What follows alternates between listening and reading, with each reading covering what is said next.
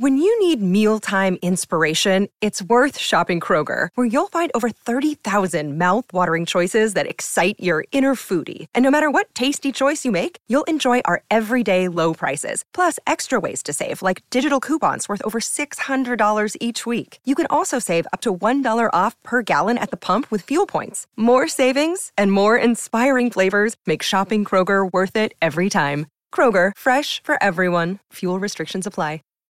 At Grand Canyon University, we believe in equal opportunity, and the American dream starts with purpose. Whether your pursuit involves a bachelor's, master's, or doctoral degree, GCU's learning environments are designed for supportive networking and collaboration. With over 330 academic programs, GCU provides a path to help you fulfill your dreams. The pursuit to serve others is yours. Find your purpose at GCU. Private, Christian, affordable. Visit gcu.edu.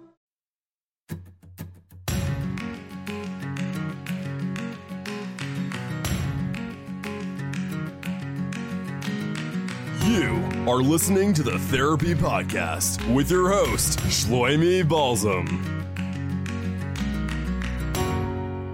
Hello, hello, hello, and welcome to the Therapy Podcast. Today, I want to talk a little bit about anxiety disorders. Now, anxiety is incredibly prevalent nowadays. It comes in many different forms, and I want to see if I can zone in particularly on trichotillomania, which is the diagnosis for someone who pulls out their hair. It's uh, compulsive hair pulling, but we'll see if we get to that at the end. Let's start from the beginning. What used to be called neurosis in the DSM 3 was transferred into the terminology anxiety. Um, it's been looked at different different ways. Freud looked at neurosis as a way of pushing people out of mainstream life. But if mainstream life is still going normal, then they're not neurotic. Right? For example, if you know, if you're walking by a truck and it explodes and you're freaking out, that's that's not that's not considered anxiety. That that's not neurotic. That is normal and acceptable. That's mainstream. He said neurosis is the ability to tolerate ambiguity. So if if you can't handle anything that's a little off, that's anxiety. Um, he said a certain degree of neurosis is of inestimable value as a drive, especially to a psychologist. So you want a little bit of neurosis. Everyone should have a little bit of anxiety to uh, push you because it's a, a, a, powerful motivator. Carl Jung said that, that neurosis is always a substitute for legitimate suffering. So he looked at it as an exchange. A person can, can genu- genuinely be suffering or have a neurosis instead. Breathing and anxious responses are connected. Anxiety is like a rocking chair. It gives you something to do, but it doesn't really get you anywhere, right? Okay, so Carl Jung had, I would say, negative perceptions of anxiety. He didn't feel like it was, uh, he, I guess he didn't give it much validation. Like, all right, get over it and let's get going, right? It is twice as common with women than with men. There's more anxiety with European with Europeans and triple as common in adults. Okay, so starting with general anxiety disorder, you have to have at least three of these symptoms restlessness, fatigue, um, a blank mind, irritability, muscle tension, sleeplessness, and you have to have it for at least six months.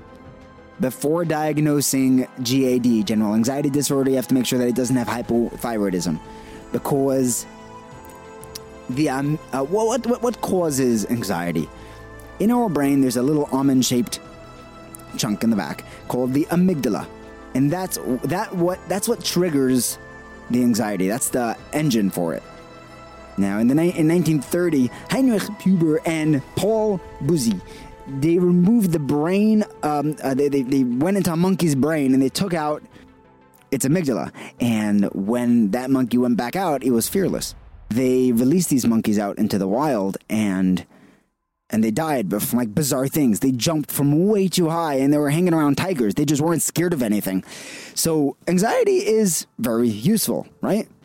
Uh, so Freud said that a certain degree of neurosis is of inestimable value. It, we need a certain amount of fear, and it's good as long as it's not taking us out of mainstream living. There was a famous case of uh, of someone who who had a disintegrated amygdala. So amygdala. So she didn't have any fear of being shot down, and she would um, make advances to people in, inappropriately because there's social interactions were off. There, it, there has to be an element of, of, of, shyness and fear and like, wait, this is inappropriate. There should be there should be some level of, oh, but what if, dot dot dot. The prefrontal cortex is the the balance, the balancing weight for the amygdala. While the amygdala is saying, "Oh my gosh, you're gonna get shot down and everything's gonna be terrible," but the uh, the prefrontal cortex says, "Hang on, that's irrational." If you're falling out of an airplane without uh, a parachute, then your amygdala will freak out, and the prefrontal cortex will say, "Actually, yeah, no, this this is something good to freak out about." Separation anxiety, um, also called SAD, as are many anxiety disorders, is a social phobia. Public speaking uh, would is the number two fear in America after snakes, which means that people would rather die than public speak, speak publicly. That's how potent this fear is. That's social phobia. There's like a persistent fear of performing in front of unfamiliar people, and you're worried about their scrutiny. It's it's the fear of acting embarrassingly. Uh, in order to be diagnosed with this social phobia, uh, you need to have six months of it, and the symptoms need to show up only when you're performing. Some performers would freak out in front of 12 kids in a classroom, but when they're in a stage with thousands of people, then they're fine. It's comorbid with major depressive disorder, and since alcohol is a social lubricant, it goes along with substance abuse. Part of anxiety disorder is selective mutism, where people refuse to speak when they're expected to. Uh, this can be this can already show up in preschool. So you have to first make sure that there's no any there's no hardware deficit, and the child is actually able to speak. Um, we have to make sure he's not autistic, which can come with a lack of speaking ability. And after boiling everything down, selective mutism is someone who is mute because they are anxious. Now, if you do encounter someone with selective mutism, don't call them out when they do speak. Right? Finally, this kid in the back of the class who hasn't spoken for the first eight months of class says something. Don't be like, oh my gosh, you spoke up. That's so nice. No, they're scared of that attention. So just give it a uh, you know great job and move on. Calling too much attention will make them regret having spoken up and not encourage further participation. Separation anxiety disorder is ver- is now prevalent with adults. While the only difference is that when kids need symptoms for four weeks and adults need it for six months. What is separation anxiety disorder? It's uh, stress when you're leaving home or something that you're very attached to. You're scared of the harm uh, out, outside, worrying about negative events, to refuse uh, so, a uh, refusal to go out, fear of being alone without attachment figures, uh, reluctance to sleep away from home or to go to sleep. This shows up when kids are acting sick in order for them to be able to go home. Um, they're scared to go to camp. This may also be the diagnosis for someone who is very attached to their stuffed animal or uh, blanket. Specific phobia is someone who is scared of a very specific fear, which it's excessive and it's triggered and cued by that specific situation or object. For example, a specific phobia could be flying, heights, animals, injections, uh, blood. It can be it can lead to a panic attack and then cause avoidance. For example, there was uh, the famous study of little Albert, which was a baby that was taken by John Watson, and they let him play with a little white rabbit.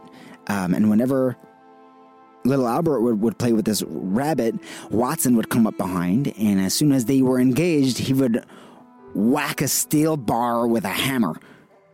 And it made a terrible, terrifying noise. And then little Albert decided not to play with the little white rabbit anymore because every time he did, he had this ter- terrifying sound. And that actually led him to be scared, and he had a specific phobia to any white furry animal. Uh, this is a classical case of conditioning.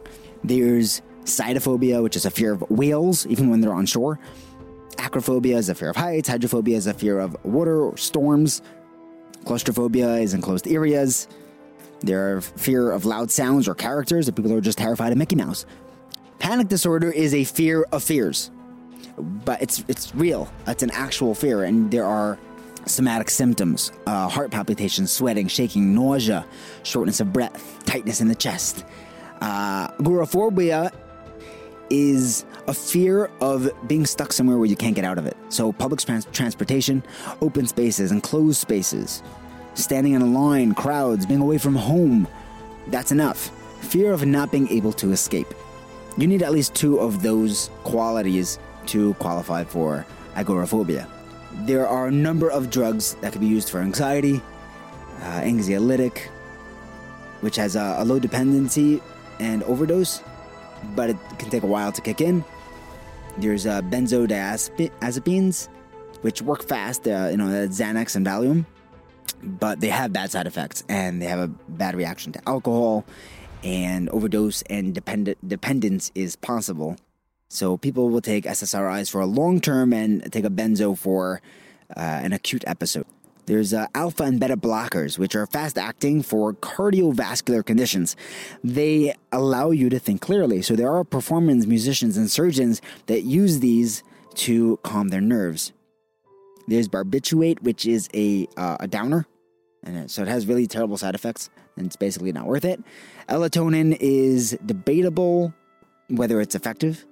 Alcohol is a central nervous system depressant, but when it's metabolized, it could interfere with sleep and exacerbate anxiety. And then there's definitely an, a dependence possibility when it comes to alcohol for uh, alcohol substance abuse. Now, there's uh, as far as therapy, there's CBT. There's uh, systematic desensitization, progressive muscle relaxation, where they um, they teach you to meditate, to clench and release muscles and it's a, a calming experience. It helps you dispel the anxiety. There's also body feedback when you feel like your body is freaking out, and then you have a Fitbit or something that tells you, it rings up, it, uh, it vibrates, and it tells you what's actually happening in your body. And you think that you're having a heart attack, but you look you, you can look at your watch your phone or your whatever is, is taking your pulse and realize no actually i'm i'm healthy and and i'm okay. And just the fact that you know that medically will calm you down. And you don't you don't run into that catch 22 of uh, i'm freaking out which means i'm gonna have a panic attack which is causing me to have a panic attack. So now you have a panic attack right? Um there's also thought stopping which is you know where people have a rubber band on their wrist some people say that this is counterintuitive because it makes you think of the thought, right? Why am I pulling my rubber band? Oh, because I was thinking of that. Okay, now I'm thinking of it. Okay. Now, that being said, trichotillomania, or TTM, is compulsive hair pulling or hair pulling disorder. It it's characterized by the long-term urge that results from pulling out one's hair. You can see people with bald spots. Uh, that's you know the clearest symptom of it but you have to know why they're bowling it. There are there, there can be potential other reasons. You have to do a differential diagnosis to find out if there's something else that might be causing the hair loss. There usually is a brief positive feeling after pulling out the hair. The uh, the client has tried to stop and failed, and it could really it, it doesn't have to be on the head. It could be anywhere on the body. Uh, although the, the head and around the eyes are the most common, and the hair pulling has it has come to such a degree that it's causing distress. Very often, trichotillomania comes along and occurs with OCD, obsessive compulsive disorder. OCD is a mental and behavioral disorder where a person has intrusive thoughts and feels uh, the need to to do some routine repeatedly. That's the compul- compulsion. So over here, the compulsion is to pull out hair. Your hair. Hair here. Anyway, OCD can be excessive hand washing, cleaning, arranging things in a certain way, counting, uh, compulsive checking. There is an increased risk of suicide with people with OCD. Often, people with trichotillomania will pull out one hair at a time, And these hair pulling episodes can last for hours at a time. Um, while they can go into remission like states uh, where, you know, oh, they don't feel like pulling out the hair for a days, weeks, months, and even years on end. Um, but it it's just lying that compulsion is lying in there dormant. There is also an additional psychological effect of low self esteem, um, often associated with you know the friends being uh, shunning them, and there's a fear of socializing because there's a uh, an appearance and uh, there's the potential of negative attention. Some people with trichotillomania will wear hats, wigs, or false eyelashes, uh, eyebrow pencil, or style their hair in a way that they try to avoid that attention because there's different lengths of hair. I just read a study about a, a girl who started her uh, trichotillomania as a child when her mother asked her to pull out her gray hairs, and she just found that it made her feel good. And when her mother wasn't around, she did it on herself. There is a high overlap, um, besides for anxiety, depression, and OCD, with post traumatic stress disorder. Uh, the PTSD can trigger the hair pulling. There's also a school of thought that believes that um, there's uh, an addiction and a, a, it's negative reinforcement because there's a, a tension that leads up to the hair pulling, and then afterwards there's a relief. It can be looked at as a habit disorder. There's one study that shows that individuals with trichotillomania have decreased cerebellar volume. So that suggests um, that could be a difference between OCD and trichotillomania. There is a lack of structural MRI studies about it, but in the studies that we do have, they found that there's more gray matter in their brains than those who don't have it. Right? There is a notion that the, the basal ganglia um, forms the habit, and the frontal lobe is in charge of suppressing and inhibiting these habits. So there's a there's a battle going on over there. So we could say that it's a habit dis- disorder. Again, so we have to make sure before saying that you know defi- uh, declaring an ultimatum of trichotillomania that we have to make sure that there's no alopecia areata, iron deficiency, hypothyroidism, tinea capitis, traction alopecia, alopecia, maybe alopecia, mucosa, thallium poisoning, or loose anagen syndrome. These are all different reasons why here might be missing on a person's head and a body, and therefore, uh, once you knock all those out, then you'll be left with trichotillomania. It's defined as a self induced and recurrent loss of hair. And there has to be some sort of a gratification and a relief after pulling it out um, that gets rid of that tension that builds up to it. Many individuals who are pulling out their hair don't even realize it.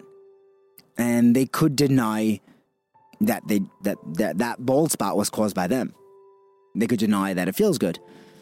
Honestly, because they, they, they don't even realize that they're doing it.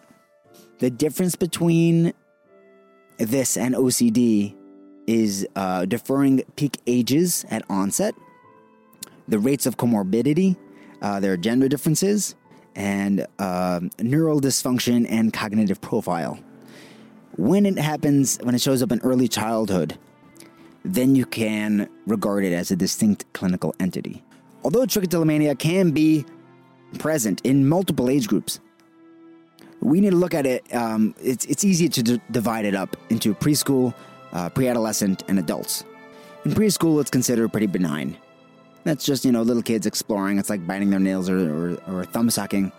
The most common is between the ages 9 and 13. Over here, it's chronic and it can continue into and it continues into adulthood. If it shows up in adulthood, then it's most commonly stemming from an underlying psychiatric, psychiatric cause it's not like they're focusing on pulling out their hair. It, it happens sort of in a, a trance like state. And it's, it's more automatic than focused hair pulling. It is very, very possible that there is an underlying mental disorder, and a psychologist, psychiatrist should evaluate and, and treat to try to figure out what the underlying cause is. And often the hair pulling can stop when those root conditions are treated. Psychotherapy is the highest rated successful treatment for trichotillomania. Habit reversal training, together with medication, works really well. What HRT is, the habit reversal training, it's where the uh, individual is trained to learn to recognize their impulse to pull out their hair. And it teaches them to redirect that impulse and avoid this habit. The medication alone is far less successful than done without the cognitive behavioral therapy, the HRT. This works even with children. Hypnosis can also improve symptoms. Um, since there is that uh, significant element of self esteem and social anxiety, there is uh, acceptance and commitment therapy, seems to be a promising way to treat it. There is about a 1% prevalence rate of trichotillomania, and 2.5 million people in America may have it at some time in their life.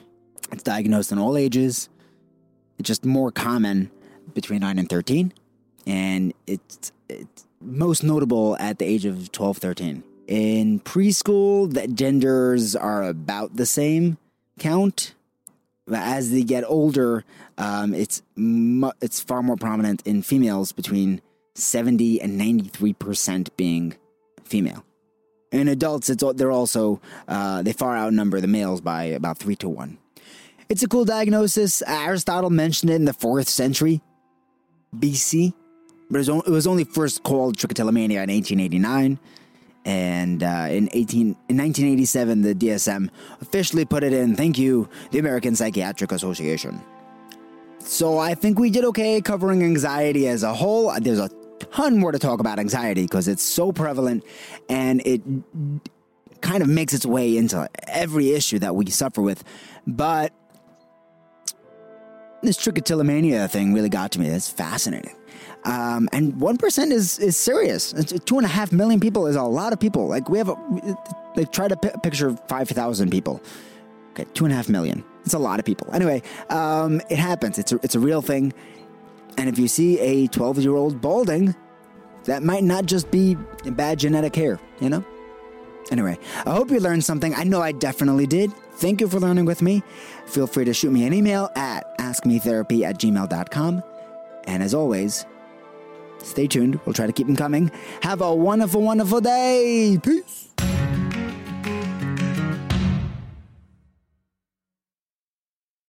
Without the ones like you, who work tirelessly to keep things running, everything would suddenly stop. Hospitals, factories, schools, and power plants, they all depend on you.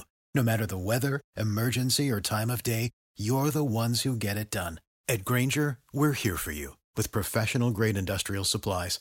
Count on real time product availability and fast delivery. Call clickgrainger.com or just stop by. Grainger for the ones who get it done.